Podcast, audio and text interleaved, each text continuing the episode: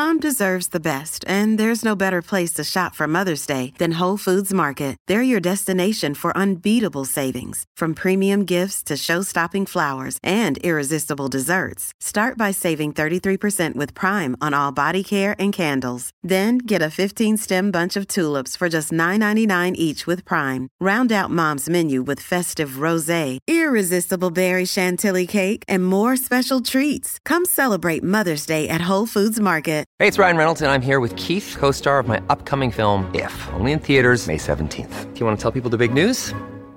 All right, I'll do it. Sign up now and you'll get unlimited for $15 a month in six months of Paramount Plus Essential Plan on us. Mintmobile.com slash switch. Upfront payment of $45 equivalent to $15 per month. Unlimited over 40 gigabytes per month. Face lower speeds. Videos at 480p. Active Mint customers by 531.24 get six months of Paramount Plus Essential Plan. Auto renews after six months. Offer ends May 31st, 2024. Separate Paramount Plus registration required. Terms and conditions apply if rated PG. And the number one cause of, of, disability, according to the World Health Organization worldwide, and now in the U.S. as of 2020, before the end pandemic, is depression. Hey, everybody, welcome to another episode of Health Theory. I am here with Dr. Drew Ramsey, who's an author and one of my favorite things in the known universe, a nutritional psychiatrist. Dr. Ramsey, welcome to the show. Thank you, Tom. I'm, i love that nutritional psychiatry is one of your favorite things. We're finally calling it that. We're a real field, and it's really great to be here. Dude, man, my pleasure. And as I look around and think about what's going on right now, especially, but just in general, the mental health epidemic really terrifies me. And as somebody who's an active clinician, what are you seeing right now? Like, is this a time where things are ratcheting up, or do I have a delusional view? You're absolutely right. There's an epidemic. I mean, everything's going up. Depression is up. Um, we've posted some statistics on our Instagram about a study recently showing male depression up 60, 70%. Whoa, over what time men. period? That's over the last year. So, what can we do to keep ourselves mentally fit and what can we do to stave off depression? And that's where nutritional psychiatry comes in because, really, to date, along, along with exercise, but really the nutritional psychiatry data is the most compelling and the strongest because, like, you're already eating and in terms of an intervention from public health, that's awesome because we can shift that. But but food and nutrition, there was a study that came out of Vietnam uh, that looked at over 10,000 people, cross-sectional studies. You know, not the strongest data, but but strong data in terms of looking at a correlation between nutrition and depression for people who went into quarantine. And they found that the risk of depression during quarantine, if your nutrition is bad or the worst compared to the best, it went up over 1,000%. Oh, God. So, exactly. So, this gets to an interesting intersection that drives my fascination with this, which is all right, as somebody who struggled with anxiety, I can tell you diet exacerbates it, but I still need a trigger of some something of an emotional nature. So it becomes really hard to tell is this something that I ate or you know have been shifting my microbiome over the last month in a direction that's not very useful or is it I'm just freaked out about this thing?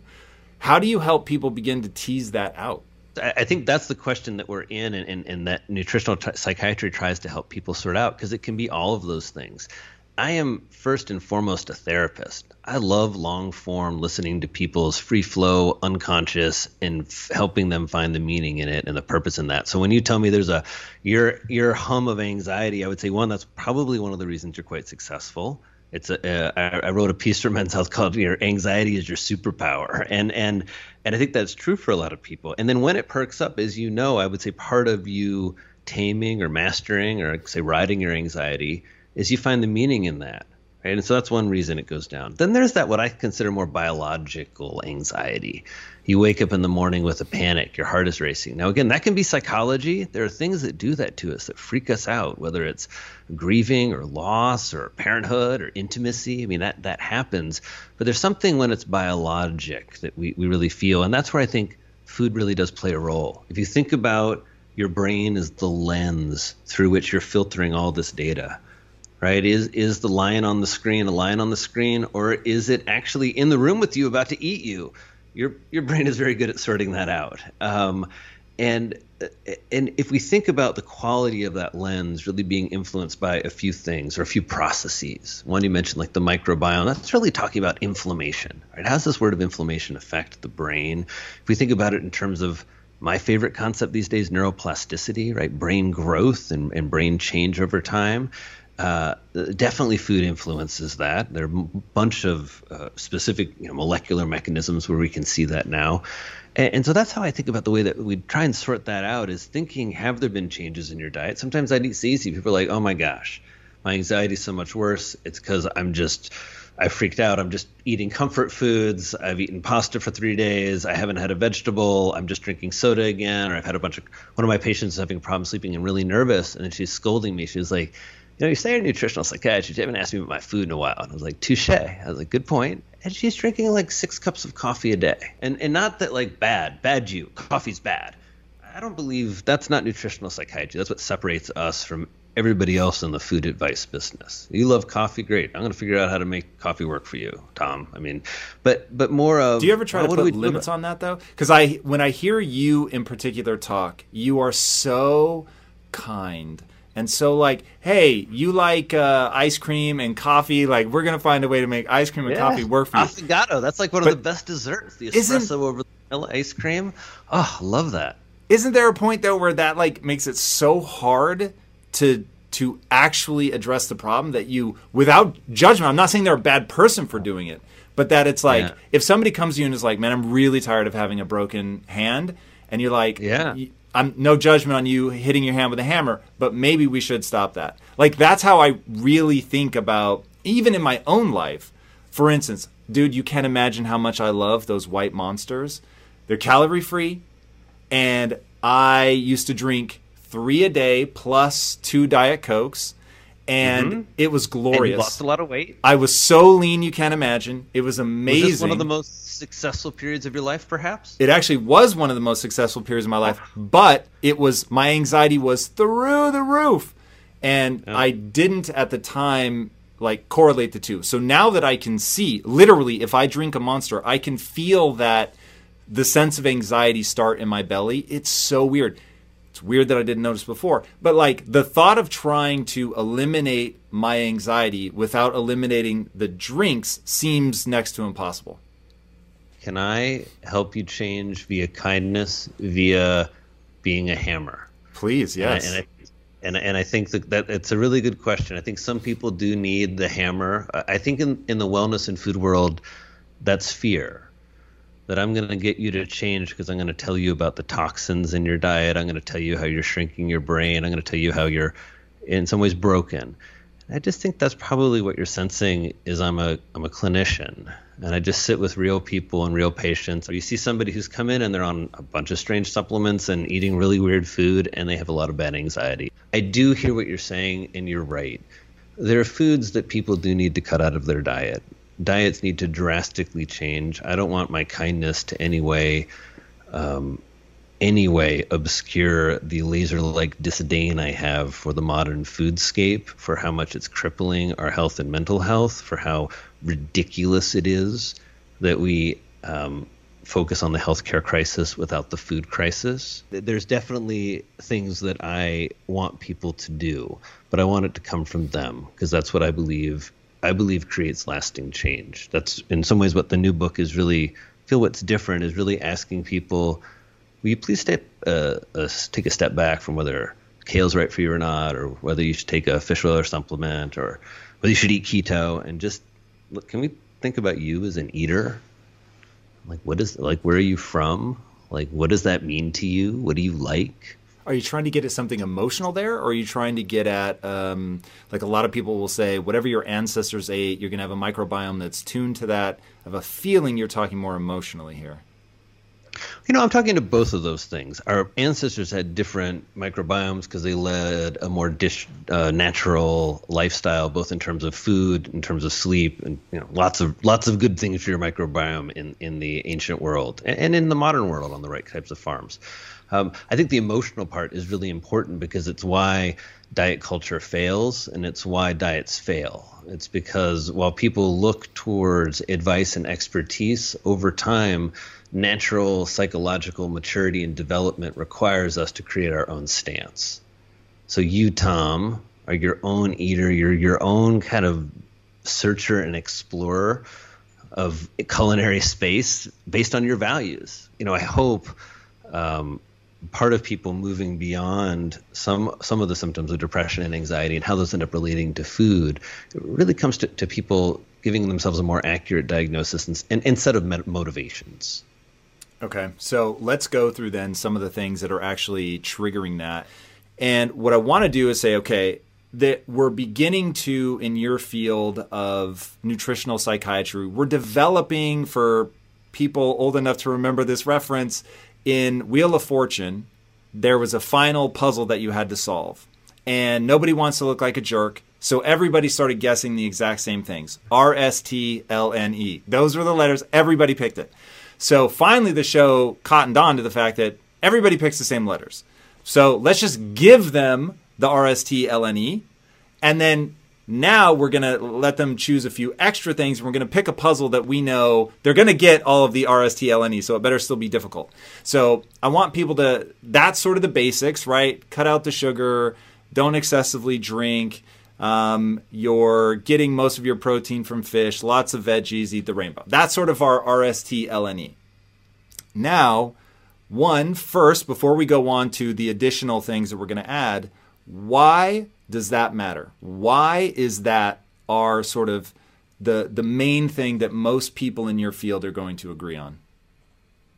We're going to agree on that because it's going to do a, a few things that we think are going to help in terms of mental health and brain health. Specifically, eating in that what you're describing is a dietary pattern, and I think we should just call it a traditional dietary pattern, because Mediterranean I think is think it's in some ways like not being woke, and and I don't mean that about you. I just mean that in all of us. Like every healthy diet, we're like Mediterranean, and it's like okay, like that's one most studied, but the same data, at least in mental health, exists for the Japanese diet, for the Norwegian diet, for a traditional diet. Ooh, then give um, me how are you defining traditional? Is it whole foods in the way that your ancestors ate it? And then, thusly, whatever that is across all cultures should be relatively good, or is there something else lurking in the word traditional? I think there are a few things lurking in the word traditional. I think traditional foods, um, one had to be grown reasonably closely, and, and you didn't do much with them besides cut them up and like saute them, right? Or or or boil them together. You were more efficient. You valued your food more. I mean, anybody listening who's grown their food, I, I, I try and grow some of our food. Eh, you walk out and like, wow, that that crop was there yesterday. Then the bugs ate it all. You know, it, it just it was this moment of like, wow, to not to, to fail at this and then go hungry is something that none of us really experience anymore.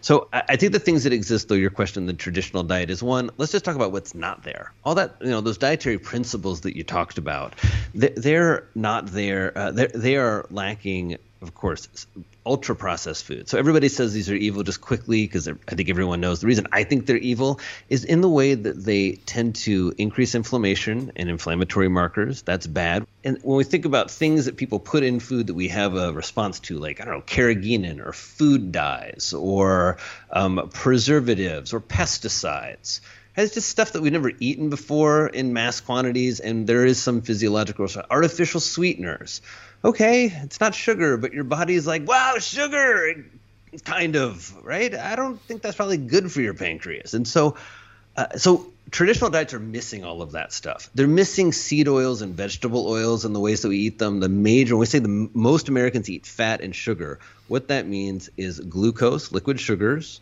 right? Which again leads to an insulin spike that leads to us adding on visceral adiposity and fat that is not just storage energy, that is metabolically active tissue that also produces and creates and makes inflammatory factors. By going traditional, you cut a lot of that out. You cut out trans fats. There are no all trans fats. There's vaccenic acid um, and there's CLA, which are, are two kind of trans fats that are really interesting and probably healthy. But in terms of an all trans fats like we have in partially hydrogenated cottonseed and sunflower and safflower, all these oils, you don't find those in nature. So you don't find those in traditional diets.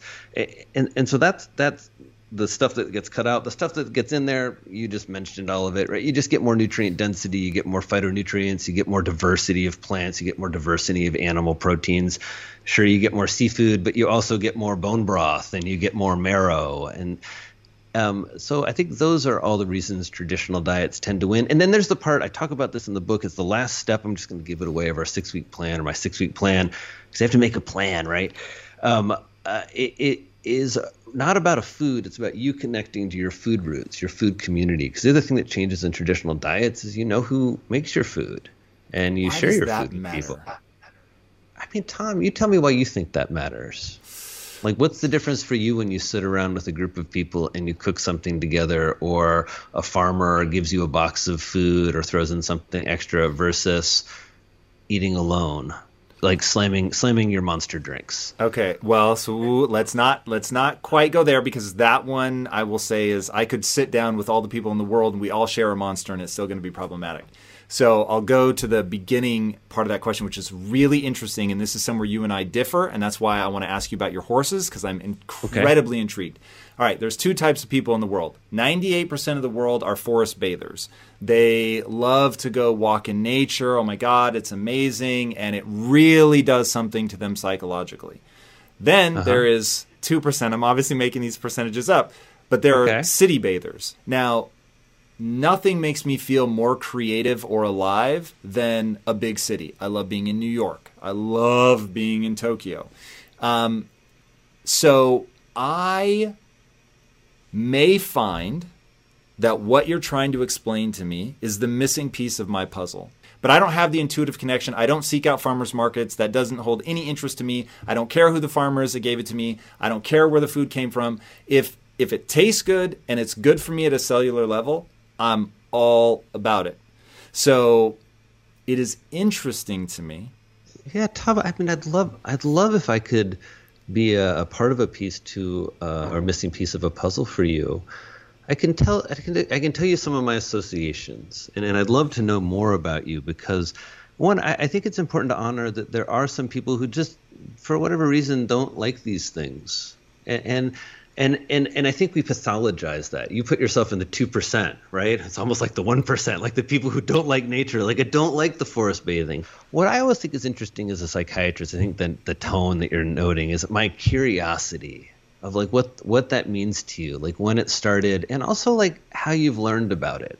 And so I'd be really curious for you of, of any of those experiences like in nature that are good. And I think also we make this artificial. I love that thing you're talking about too. The city has been amazing for me. I've written four books in the city. I've become a psychiatrist. I've I have friends. I love to stay out late into the night and watch all of what happens as you mash people up without any of the inconveniences of nature. And I wonder if part of why it's not appealing to you is it's inconvenient. I've been living on a farm for the whole pandemic. I look like I have some issues. I'm covered in cuts and scrapes and, and scars. I've been attacked by a rooster. I've um, uh, struggled with a new tractor. Um, I, it's it's very inconvenient. It's very hard to grow food. It's very hard to be close to nature. But by not caring at all about where the calorie comes from, you're really kind of in that alpha predator status in some ways that I just I, I mean that's true about us. And I think there's probably some argument by not caring and just eating in the most efficient way, like simplest calories. And I think you I think there are interesting arguments around the efficiency of that. But I think from a mental health perspective, there there is something to the nature be really interesting as you think about this piece of the puzzle for you. Like like what what enhances and allows you to enjoy nature. It's interesting. It's where like these new treatments are coming online in my field, like psilocybin mushrooms. Like one of the things that really often happens when people have psilocybin mushroom trips. There's now research about that uh, coming out of multiple major academic centers about how it influences depression. And anybody who's ever taken those things, like one of the things that they talk about and experience is, is this powerful feeling of being in nature, right? Of being connected. And the number one cause of, of disability, according to the World Health- Organization worldwide, and now in the U.S. as of 2020, before the end pandemic, is depression. And so, if you don't have a brain, you know, the goal of my work is really to get people, as a psychiatrist, back into grow mode, right? Where you're connecting, where that for you, I wouldn't focus on the country and the nature. I'd keep that in my back pocket. But the way the food relates to this is the brain is not really in grow mode. And there's not a ton of data behind this, Tom. I mean, there's some, right? BDNF is like a new popular molecule everyone listening should know about. It's this idea your brain grows in adult life. Like when I tell people I'm a psychiatrist, people think they think my favorite ser- molecule is serotonin. It's like actually, it's like I don't know, like serotonin's fine brain molecule, right? But like, why serotonin over dopamine? Like, what about GABA? What about glutamate? It's like, okay, BDNF rules them all because it makes your brain produce new brain cells. So what I want to understand is what's going mm. on either in the brain or the gut or elsewhere right. that makes going to the farmer's market, knowing the guy that gives you the food, knowing the farm that your food, knowing, not even just that, hey, it was close, actually knowing those people. So it seemed like mm-hmm. such an interesting insight. I wanted to see um, what's going on I, neurologically or at the gut level that makes that matter. You know, all the loneliness data how loneliness is like the new heart disease. Uh, our, our, new Surgeon General Vivek Murthy wrote a book on loneliness. That, that uh, I think that food connects us. And as I said earlier, there's a really simple lesson in biology 101. Everybody in college had this lesson structure equals function. You look at a cell under the microscope and, and its structure tells you something about itself. So, what's the structure of a brain cell? Structure of a brain cell is about making connections. The idea being, if we take this lesson of connection, I think farmers markets and knowing where your food comes from is one aspect of eating for improved better, better mental health. And I think it does help people connect. I, I see this a lot. I, I, was shrinking, I'm shrinking in New York City. People move in all the time from out of the city, and it's a really lonely, scary place. You go, and if you can go to the farmers market and you're with people and you're interacting with people, it, it's not like it's a panacea but I think it gives people uh, uh, one option to connect. I think what's much more important than that uh, focusing on the foods and the nutrients and the way of shifting people's eating away from calories towards nutrient density and traditional dietary patterns, and I hope influencing them with this new science. So when we think about uh, around how food actually helps treat clinical depression or can help treat clinical depression, allows us to really talk about this in a much more definitive way because we know a lot of people listening. I mean, 40 million Americans have uh, clinical anxiety. Uh, something like 18 million Americans have depression. But let's just say, you know, the lifetime incident of depression uh, pr- pretty high. I mean, at one point, if you looked at data, like uh, I always want to get the study right, but I remember I saw a shocking statistic years ago that it was something like a quarter of women of childbearing age were taking an antidepressant. Whoa. And so you, you see, well, this, you know, it, it seems high, but the, the regular statistic just of the whole population is about 12%, 11 to 12%. And it seems high, right? But it's sort of hard as a psychiatrist. You see those numbers, and some of that says, well, it's good that people are getting treatment. You know, like what do those numbers mean? And and and what we also know is no matter uh, um, how many folks are aren't taking meds, a lot of people aren't getting into full remission. I think that's where food comes in. And so you can see where nutritional psychiatry I think is really important that if I then ask you, hey, you're living on energy drinks and Diet Coke, I'm going to at least hit the brakes before I do anything and say, okay, like, I don't know. So like, have you heard about traditional diets, Tom? Yeah, that's where it starts to get interesting to me is you can shape your physiology. So when I think about what I was doing to my microbiome and what ended up changing my behaviors is like you were saying earlier, if you can get people to understand what's happening, then you might be able to get them to start making changes.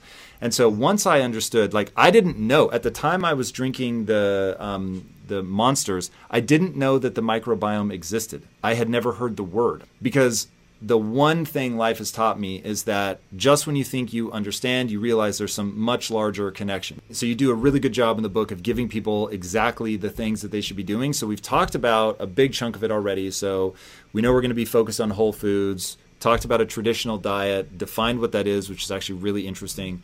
One thing that um, I have never, uh, that's not quite true. I've never heard anybody talk about it as clearly as you with um, bivalve foods and yeah, getting into some of the the things that we can do that are seafood based and then also you're sort of putting it in historical context of we probably didn't come up on the grasslands and I'd love to hear more about that and sort of how that led you to realizing that there's potential big benefits to seafood. Okay. Thank you. That's a great question, Tom. I think quickly it's just the notion of nutrient density, meaning what nutrients are you getting for the calories you're eating? If, if calories make us, you know, fat, uh, as, as a doctor, I was confronting that a lot, or obese, right? We want fewer of those. Well, we, we still need all the nutrients for our brain. Then all this uh, data started coming out about the omega-3 fats when I was a resident. And we're all like talking about fish oil, and I was kind of into integrative stuff. And I didn't eat fish And anytime I see something, kind of like with you, I was like, and it, and I said, well, where do all these fish oil omega threes come from? Like, they obviously come from fish. And I'm like, all right, well, if I'm I'm going to be like a brain healthy guy and eat this way, and I'm a low fat vegetarian, I need to add in this disgusting food, fish, seafood.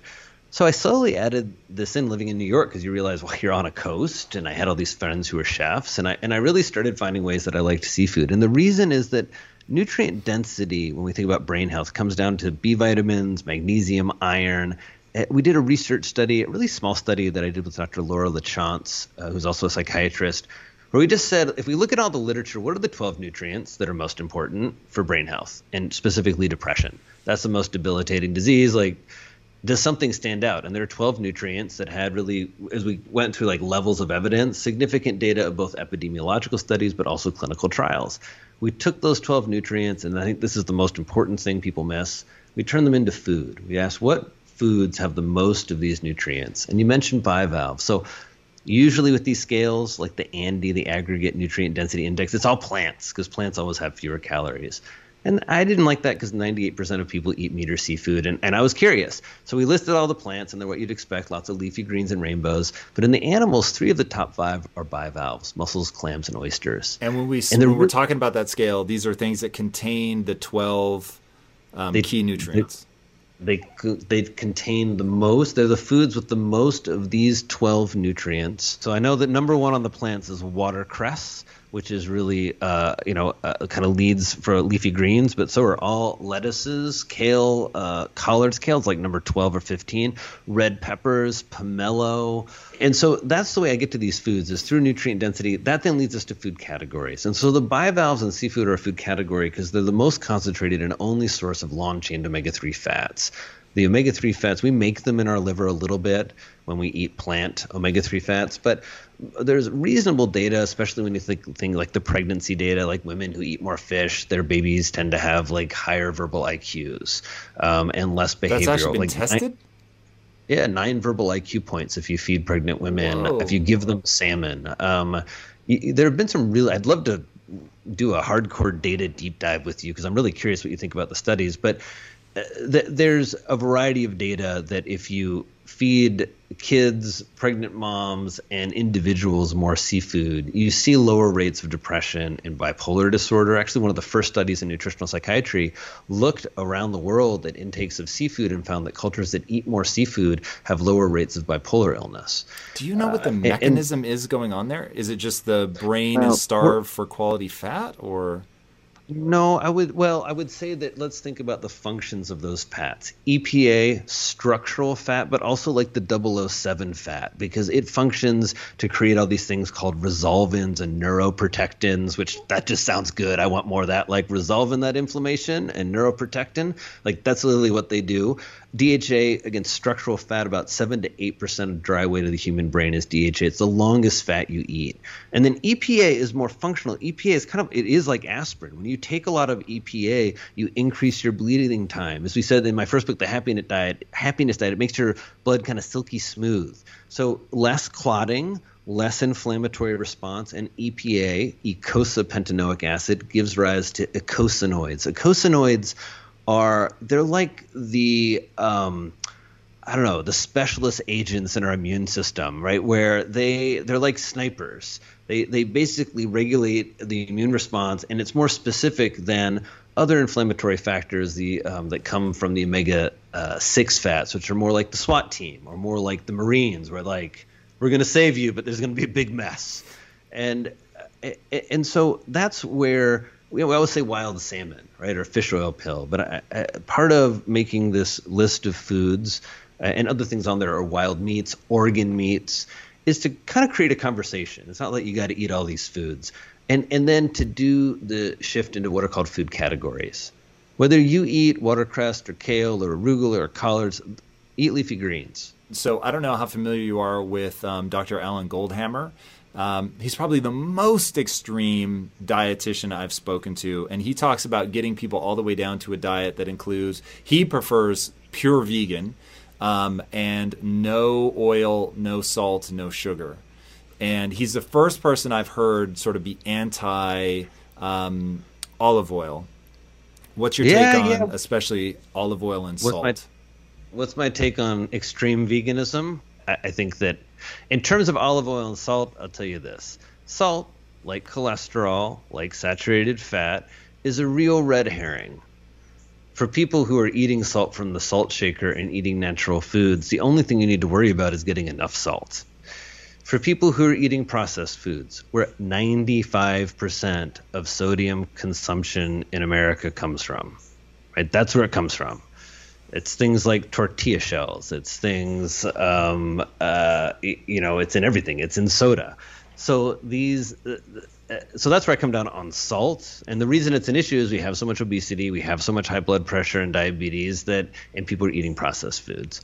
In, terms of olive oil, I just really think the folks who are pushing the extreme low fat diet probably that thing you're talking about how kind I am. I struggle with that sometimes because I think there are a lot of people who aren't clinicians who don't see patients. I'm not saying this doctor is one of them and who don't understand the implications of their very harsh, inaccurate and not evidence-based advice.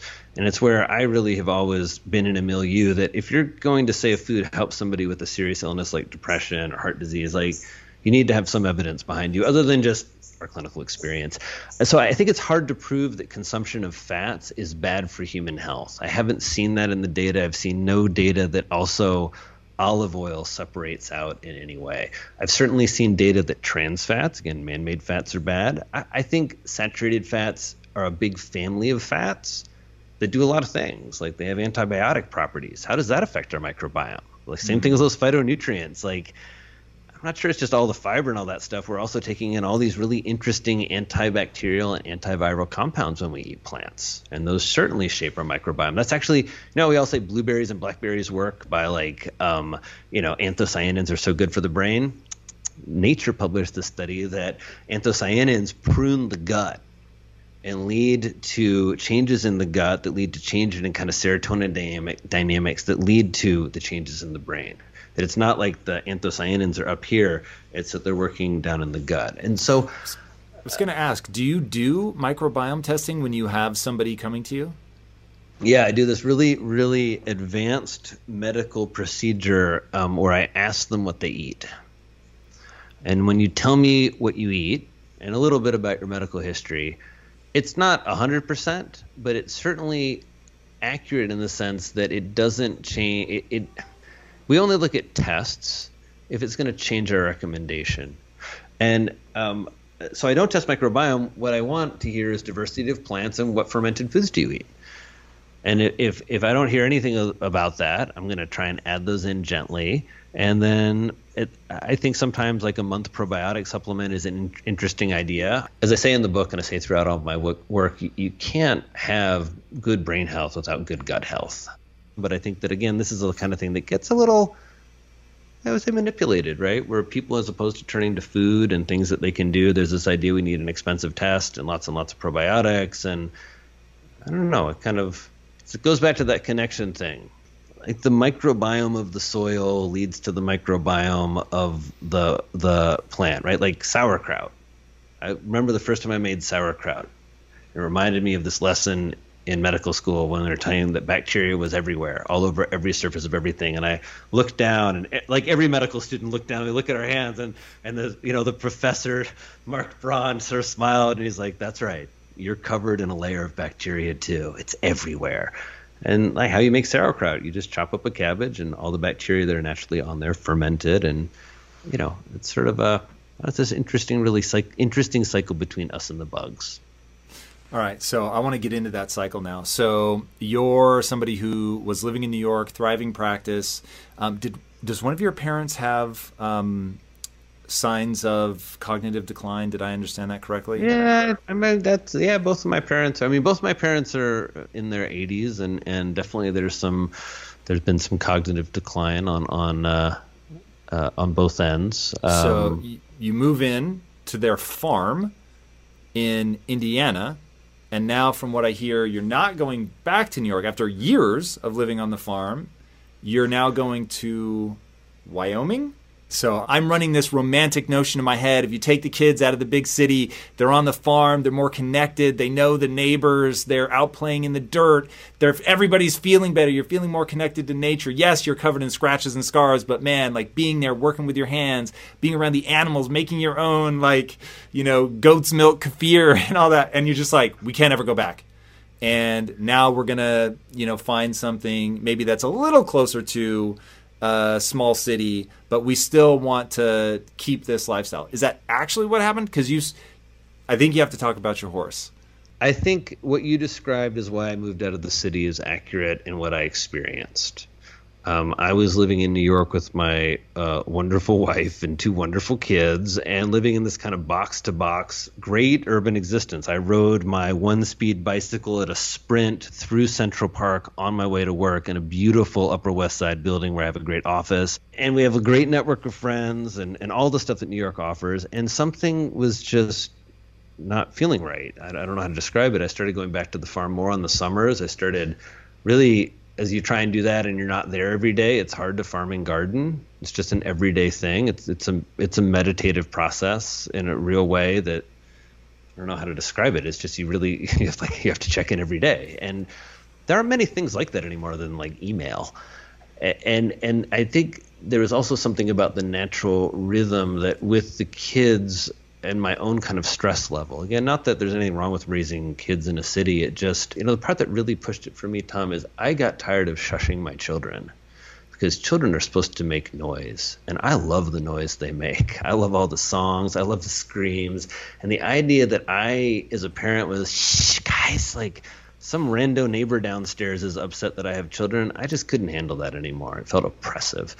And so I did find all of that in the country. And and, and you asked about my horse, and, and my, my horse, my daughter uh, started as we moved to the country, started riding. I, would owned horses since I was a kid. I've always loved horses, and and um, uh, and then as she started riding, um, it was nice. I went to some horse shows, and and then when the pandemic hit, and it was pretty emotional, and I'm seeing lots of patients. I, I my wife started riding, and really, and she hadn't ridden much, and was I would say nervous and scared, and it really did something for her and just emotionally. And then I started riding, and I'd ridden as a kid, but I'd never been like with a like a real trainer to really teach you how to ride a horse.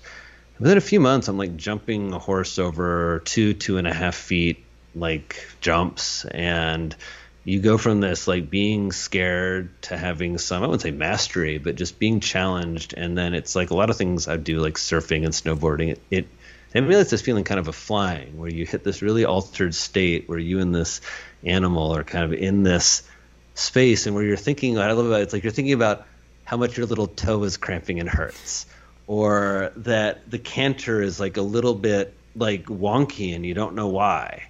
You know, I don't think we can discover that without time out, outside of the city we both love. So it was a place I put myself to go between these two contrasting worlds. As I, I guess I wondered the question you're wondering: what if it's great for me? What if, in my family? What if it? What if, What does it feel like? What do I learn there? Yeah, it's interesting, man. Um, I've really enjoyed getting to know your work and your thoughts, and now certainly getting to ask you things directly. There's, I, I see you as a vanguard of what I think we may have to do to unwind uh, where people are mentally right now. And I'll lay it out as I see you, and you tell me if I'm sort of on the path here. Um, obviously, I love cities, and cities have brought us both a lot of things. I love modern living, it's brought us a lot of things. I even love social media, it's brought me a lot of things, including um, tremendous business success. But I also see that there's a downside to that, and that social media can be outright dangerous, that city living has so obscured a historical or traditional way of life where we have literally developed genetically to be in that kind of environment and we're now once removed and you look at skyrocketing depression you look at skyrocketing anxiety you look at um, you know a lot of the sort of pathologized things that that there is a beautiful side to but there's also the potential for it to spill into the pathological. And seeing people who are successfully unwinding that sounds a lot like what you do whole food first and foremost um, making sure that you're eating diversity, managing for the microbiome, steering what you eat by how you feel psychologically, which is something that I think until this movement of nutritional psychiatry came along was such a disconnect and people had no sense of how the two things come together. And so when we before we started rolling and you joked and said that your psychiatrist was a little jealous of your horse and you were joking of course but saying like, you know, I get more out of my horse and I thought there's probably truth in that joke of just you're you're doing something that makes you to use your words feel more connected, to use my word more grounded.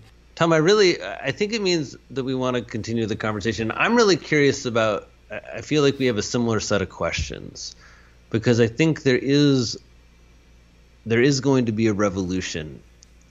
I think in how we're living. I think uh, in, in terms of really people who are wanting to optimize their health, not wanting to squeeze in a two week vacation someplace nice in the sun, but to live a life where there's more nature and more exercise and more groundedness and connectedness. And I think the pandemic's really accentuated that.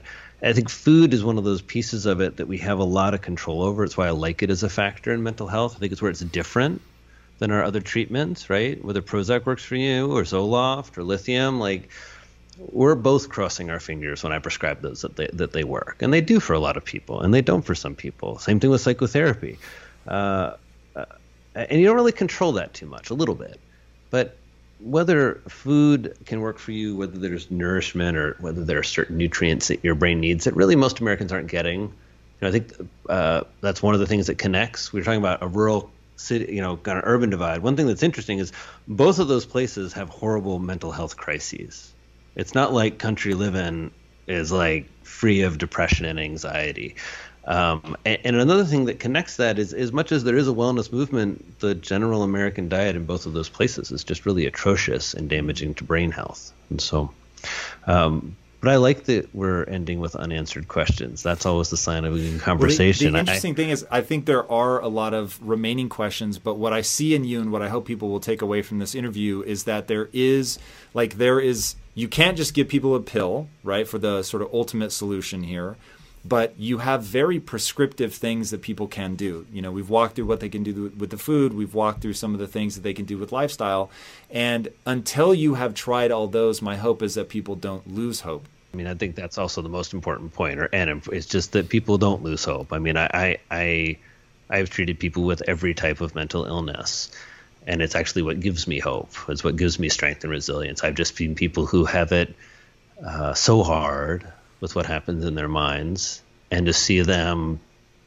just do amazing things, start companies, have families, transcend it, get sober, whatever it is for that person. It's just it makes me very hopeful. Everybody listening should have hope, no matter where you are, whether food helps you or not, or whether you want to eat some of these foods or not. That that there is a path forward, and, and there's always a path forward. I think Tom, your story really demonstrates that. Of just the, I think oftentimes we think about wellness in, as a moment in time, and we forget about our own personal development and evolution. Development is one of those words we use in adolescence, and I think we've just forgotten that so much complex development happens in adulthood. Uh, and and to really honor that and encourage that in ourselves and in each other. And I, and I hope I hope my book really pushes people towards that with food. You know, not that there's exactly the right, perfect brain healthy diet, but for you there is. There are those foods that work for you. They're the foods that hopefully include some of these power players in my book, like red beans and olive oil and bivalves and fatty fish that we talked about, and lots of dark chocolate. We didn't talk about dark chocolate. It's one of my big favorites. Um, so, and I think that does make a difference. It's like that little step that helps motivate us and keep us going and inspire us. No question. Dude, where can people find you? I assume the book is available everywhere books are sold. That is 100% true. Uh, people can find me on the internet at my website, drewramseymd.com. I'm also on Instagram where I'm pretty active as Drew Ramsey MD. And we've got some great pre order incentives for the book that people can sign up for on our website. And if clinicians are interested in this and want to learn how to be a nutritional psychiatrist, we have the first course where people can become trained to do this kind of work. And Tom, thank you so much. I hope everybody will, will, will check out the book. And, and I really appreciate your support of nutritional psychiatry and, and personal optimization and more grounding and being open about how we really can be empowered to take care of our mental health and our brain health. And that really is our biggest asset. Awesome. Thank you so much for taking the time. Thank you for writing the book. And guys, definitely check it out. I think that what he's touching on in nutritional psychiatry is the future. It's critically important. And if you're struggling with any sort of mental illness, don't let there be a stigma. Know that there are options, and this book is a phenomenal place to start. All right, speaking of phenomenal places to start, if you haven't already, be sure to subscribe. And until next time, my friends, be legendary. Take care.